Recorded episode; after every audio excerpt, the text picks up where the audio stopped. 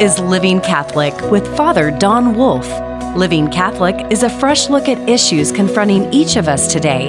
This show deals with living out the Catholic faith, what that means for Catholics, as well as the impact on the rest of society. You certainly don't have to be Catholic to enjoy this show. And now, your host, Father Don Wolf. Welcome, Oklahoma, to Living Catholic. I'm Father Don Wolf, pastor of Sacred Heart Parish and Blessed Stanley Rother Shrine in Oklahoma City. At the beginning of October, I got news that my middle brother had died unexpectedly. I was on vacation when I got the news, so of course I hurried back home as soon as I could in order to be with my family. There wasn't anything I really could do. He had died and his body had been taken to the medical examiners, so we weren't, even, weren't able even to begin the funeral preparations until several days after I got back home. But it was unthinkable that I not be home, so I cut short my days away and made my way back to Oklahoma. It was a hard time for everyone. I say all of this because the impact of his death on me and on my life, and it's an impact that I'd like to share with all of you. Actually, that's not quite right. I'd do anything other than to share such a thing with anyone if I had my choice. That is, I'd rather not say the words out loud that my brother died because I would prefer they not be true all of us are still reeling from the fact that such a jarring reality, such an unbelievable set of facts, could be jostled against one another. That there was a death, fact number one, and that it was my brother, fact number two. I'm still in shock, and I, when I repeat those two facts together, I do almost anything that they not be true. But they are true, and their being true has certainly made a difference to me. I'd like to describe that, that difference a little bit. I'm now 68 years old. My brother was 66, soon to be 67. This isn't an age in which death should be a stranger to us. In previous generations, to live to such an age was not unknown, but it was uncommon. When Social Security was first established in Bismarck's Germany, those who lived to 65 were a tiny, tiny percent of the population. Now, in our place and time, we pass this milestone, 65 years old, often with no more fanfare than when we turned 20. Neither of my grandfathers lived as long as my brother, and both of their fathers died much, much younger than that. I know when I was a child, hearing of someone who was approaching 70 seemed to indicate they were approaching decrepitude without much time left. And not so long ago, anyone of our ages would have been well versed in saying goodbye to the ones in his generation. Not many would have gotten to celebrate so many birthdays. Death would have been a constant companion to them. But now it's not that way. The life expectancy has moved from 43 years old in 1889, when Social Security was first established in Europe, to more than 80 years old today. For more and more of us, the years pile up before we hardly notice we all expect to live longer and longer. There have always been old people around. When statistic- statisticians begin throwing terms around like average age or life expectancy, people have in mind that there were no grandfathers alive in previous centuries. When someone says the life expectancy of a farmer in Germany in 1890 was 45 years, we imagine no one ever met a man who was 75. But the truth is, of course, there were always older people around, even though people on average died much younger. The difference in our time is that there are so many. On average, the number of older folks we see every day has continued to get larger because we expect to live longer and longer. Which is why death continues to come as a surprise to us, even though we are definitely at the age when it should not be a stranger to us. In my grandparents' time, anyone who had lived as long as I would have known the death of many, many contemporaries and wouldn't be surprised to know of such things at all. We're still being ambushed by the reality of it all. I'm not complaining, just explaining.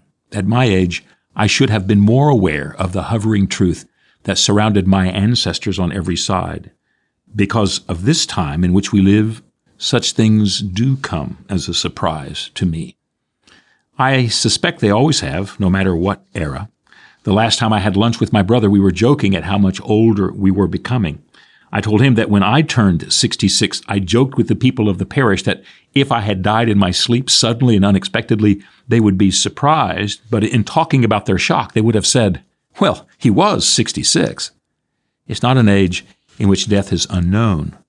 The truth of our passing is inevitable and unavoidable. we probably shouldn't be taken too much by surprise by it. But the first thing I've learned is that it does come as a surprise. I was not ready for my brother to go. The last thing I imagined when I left on vacation was that I would end my time away with a phone call like the one I received. It simply had not entered my imagination. And this isn't simply because I don't have a sufficiently capacious ingenuity. It's because my focus wasn't turned in that direction. It had just never occurred to me to imagine such a thing would happen as it did. Of course, I've always known we would say goodbye to one another. My family is large enough that I've been going to funerals throughout my whole life from the time I was the tiniest child. And I've always known the time would come in which these gatherings would include us. As we've gotten older and the previous generations have slipped into memory or have disappeared behind the veil of a vast old age, the prospect of our deaths has niggled its way into my mind. But I just didn't imagine it would be this way. My brother's death came as a surprise to me. It's ironic, he was my middle brother. As an athlete his whole life, he was the one who took the best care of himself and who was the most attentive to exercise and good living. And yet it was he who died unexpectedly. I have a brother in law who's been sick and sickly for a quarter of a century, and he just turned 20, he just turned 75. Nursing a series of debilitating conditions and some tough diagnoses, he's still carrying on with his life. There's no rhyme to the variations and rhythms of life at all. It goes at its own pace and responds to its own conditions. Why one dies at one age while another perseveres throughout his long length of days, it appears we cannot say. I can only say that when I heard of my brother's death, it was a stunning shock to me. How could it, how could it have been him? This surprise highlights another aspect of life I had not much paid attention to, and it is the sum of knowledge that my elders wanted to pass on to us when we were growing up. They told us over and over again that death was everywhere. It should always be surprised. It would always be surprising, and we should never be shocked at its imminence. I don't think these kinds of talking points are very common anymore, but they filled up my childhood. In fact, my mother and father talked about it constantly to us children. When they were trying to get us to take on the responsibilities of learning new things or working harder on our farm where we grew up, they would use this trump card. My father would say over and over again, What would you do if we weren't here to provide for you? It wasn't a threat they held over us, it was just a warning from them. Indeed, what would you do if you had to handle your life without us? That was their concern. My brothers and sisters and I heard their questions a hundred times. They were after us to learn, to be responsible, to take life seriously. After all, they knew life is fragile, both theirs and ours. It's so fragile, in fact, it has to be constantly cared for. And more than that, it has to be constantly prepared for. And in the course of my life, some of their advice was important. My mother died young at age 44, my father at age 51. So much of what they had to say came true. Life is fragile, and if we're not prepared, we'll find our unpreparedness to be a burden to us and to everyone. Their efforts to make us ready to pick up with the responsibilities of life were pretty successful. All of us got on with life, shouldering the burdens of adulthood when we were hardly old enough to drive. My younger sister was bearing the load of being a near full time mother in the family when she was hardly 14 years old. It's not like we walked around burdened by the gloomy prospect of the death of death at our doors, but when it did come, we'd been given a lifetime of lessons by our parents.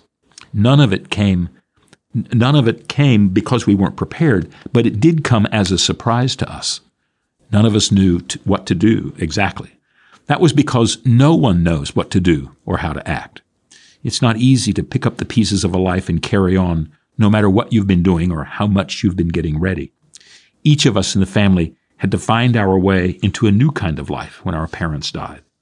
Their preparation helped us to presume that we did have the capacity to embrace the adulthood, to embrace the adulthood that was looming at us. Even before we had come to the birthdays that prove it, that proved it, but all of us had to discover what our life was to become and how we would live it. We all found that even with the warnings we have been given, life without our parents was a life of discovery and a journey of surprise. But even in these intervening decades, I've forgotten their advice. Maybe it's because I didn't want to spend too much time embracing it, or perhaps I just didn't want to color the picture of my life with all of the darkness of the unknown.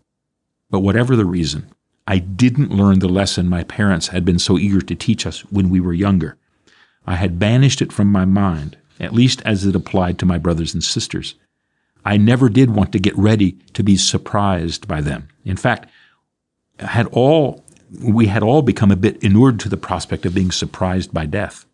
After all, unlike so many of our friends who didn't have to live through the tragedies of their parents' passing, we had already navigated these shoals and made our ways through such passages when we were young. We had already seen and done so much, we figured there wasn't that much new to see. And we were wrong. All of us should have spent more time paying attention to what our parents did tell us. Their admonitions didn't go out of style, even as they were less and less repeated. In the midst of my surprise, I've learned that their warnings were worth paying attention to. We should be prepared every day to know the truth about dying. It can happen among us and among those we love at any time. This preparation is both on the spiritual level as well as in the pragmatic concerns we have. We should look at every day as if it might be our last we should ask ourselves what is the most important or the most pressing part of our lives from this perspective. If we were to die today, what is it that we should have done? Being now 68, that's no idle concern for me. If I imagine the great truth of life's end coming upon me today, what would I want to think about? And most especially, what would I not want to regret? Just as our ancestors told us, our preparations in life should be in anticipation of our death, for it is sure to come to us.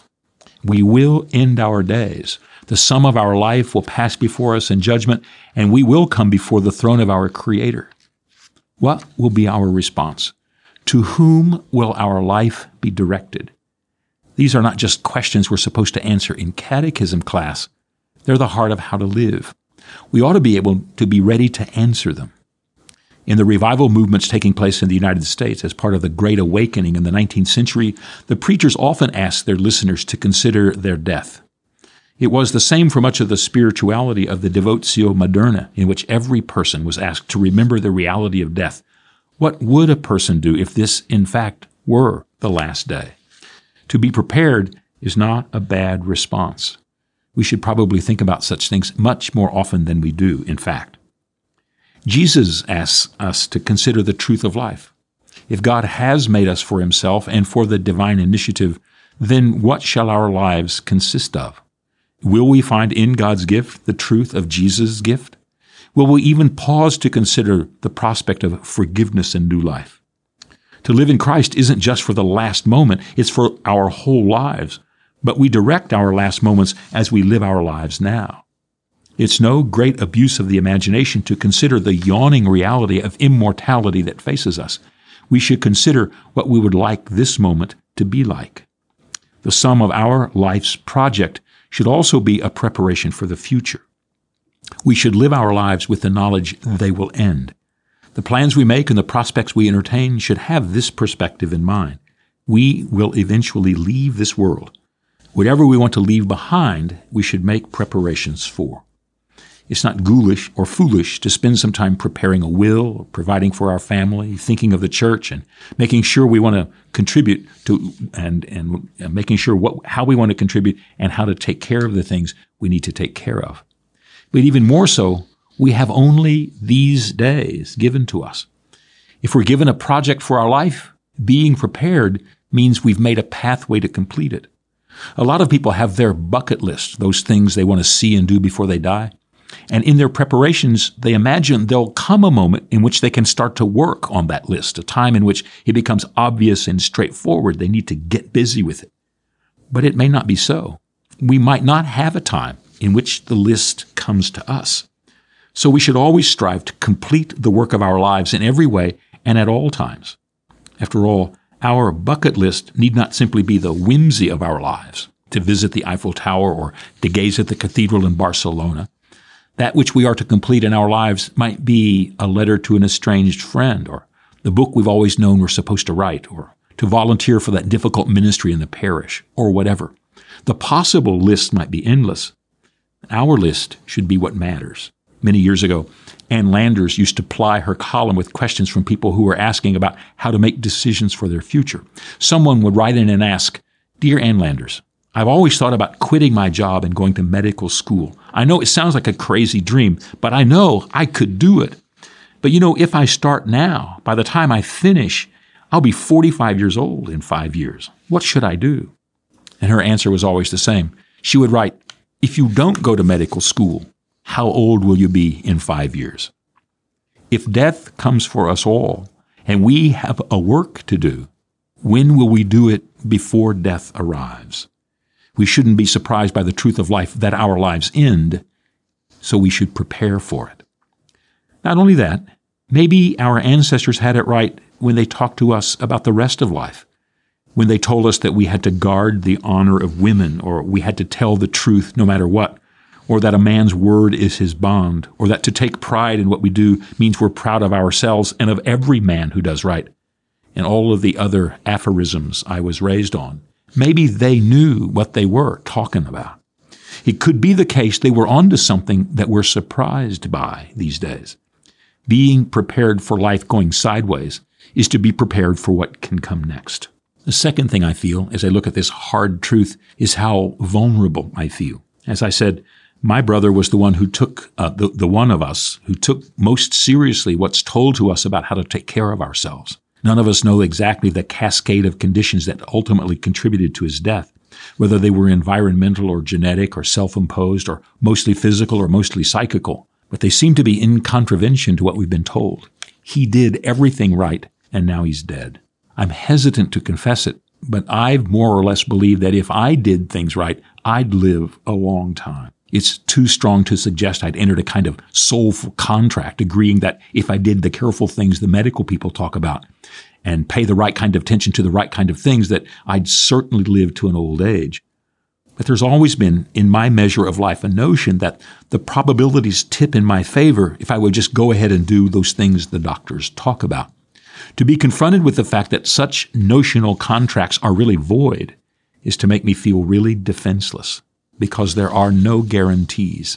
And if that's true, then what are we to do? Maybe there really is no connection to the good life and to what we've been led to believe as what's good for us. Not only am I vulnerable as a finite human being whose body and physical functioning are poorly understood and liable to unexpected and unexplainable failure, but it may also be the case that what I believe of the function of the world is as faulty as my idea of healthy eating is. The world is not only surprising, it seems to be pitiless and capricious. It rises up to take what's good and to ruin what it is, what is orderly. Cruel mortality empties whatever kindness we have toward the unfolding of nature among us. It sours us on the prospect of the natural. I am a thoroughly 21st century man who has benefited from our d- domination of nature and the reversal of inevitabilities. But now I found that the power of nature to undo us, to blow things apart, is undiminished. I am vulnerable. My whole life is defenseless in the face of such realities. It makes for some hard thinking. All is not tears, however. I have felt one aspect of my brother's passing creep into my thoughts over these last weeks. It's hard to talk about without misleading um, and without communicating what I really feel, but I do want to mention it because it is real and it matters to me. At the same time, I don't want you to get the wrong idea. So let me say it with a caveat. And what I want to say is that knowing my brother has gone before me into death makes the prospect of dying into something different. I can look at the prospect of my dying and find something there I haven't found before. We have to understand, all of us are part of living together. My brother has been part of my life for just about all of my life. As we grew up and our different interests and vocations took us to different places and commitments, we were apart from one another. Growing up, we did everything together. And until I went to college, we were together continuously in every possible part of our lives. His family life changed the measure of our time together, but it didn't change our connection to one another. There was never a time we were at odds with one another or were disappointed or angry with each other. He was woven into the fabric of my life in just about every way. For all of the years he was alive, he was a part of what it meant to be me. I hope I had some measure of the same presence in his life, and he's gone from me now. In fact, he goes before me into the future that I will eventually share with him. Knowing that I can be a part of what he now knows and how he is now is comforting to me. In the last part of our prayers at funerals, we pray that we may take comfort in knowing that we will join our absent brothers in the fullness of God's kingdom. I've prayed that prayer a hundred times in the funerals that I've celebrated, but to know it's now true in a literal sense, and with this one who has been in my life for my whole life, is a relief. Death seems less scary now, more natural than before. I've seen the movies and heard the stories of those who die, seeing those who had gone before them. One of my classmates in seminary told of being at his grandfather's bedside when he was dying. As, and while he was there, his grandfather was having, having a conversation with someone called Timothy. It turned out that Timothy was his grandfather's brother who had died when they were boys. No one knows what such things really mean, other than to know we do believe we are in communion with those who are part of our lives, even into death. I presume none of us can summon those who want to accompany us on this part of our journey, but it is a great comfort to me now to imagine my brother might be the one who would do such a thing for me. It makes death different. Over the years, I've, older, I've heard older people tell me that they're ready to go. And one of the aspects of this readiness is that they know more people on the other side of life than on this side. And while I have many other brothers and sisters and I know nothing about the contours of the future, I've begun to feel something of what they describe. To know that the other side of life is populated by those who love you and whom you love is to know this ultimate homeland is where we belong. We may not get to the moment where we embrace its inevitability as it moves closer to us, but eventually it's what we work toward. My brother's death was a shock to me. I mostly still feel numb in the face of it. And putting together the jagged pieces of life left undamaged by his going from us is the work of years. But I have come to learn something of life from his death. I hope all of us might have the chance to know a little more about what our journey is as we contemplate the journey of those who have gone before us. We might even come to embrace the journey of Jesus himself, who went before us just so that the life he promised us might be ours. As it says in the Eucharistic prayer for funerals, our sadness might, in fact, give way to the bright promise of immortality. May he rest in peace. Back in just a moment.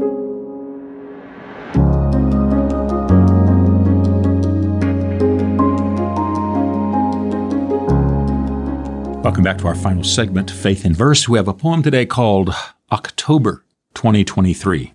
Who imagined it? There are time machines.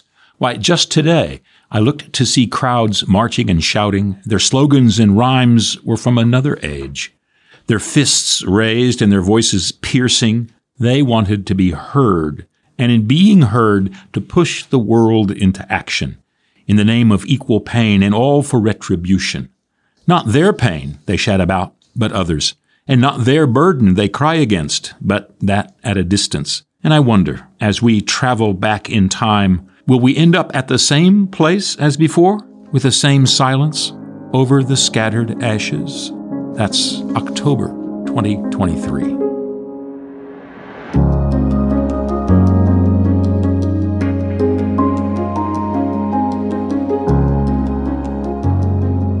All of us live with the inevitability that our lives come to their own end, and all of us are faced in our day and time with all of the challenges lie in front of us as we turn on our TV screens and we see the almost unbelievable take place every day, which is the invitation always to remember what the source of our lives really is and what uh, what we what we are invited to do, which is to turn toward God in His goodness in the midst of our time and our lives. I hope that you can join us for the, uh, this turning toward the Lord in the weeks to come. Living Catholic is a production of Oklahoma Catholic Radio. To learn more, visit okcr.org.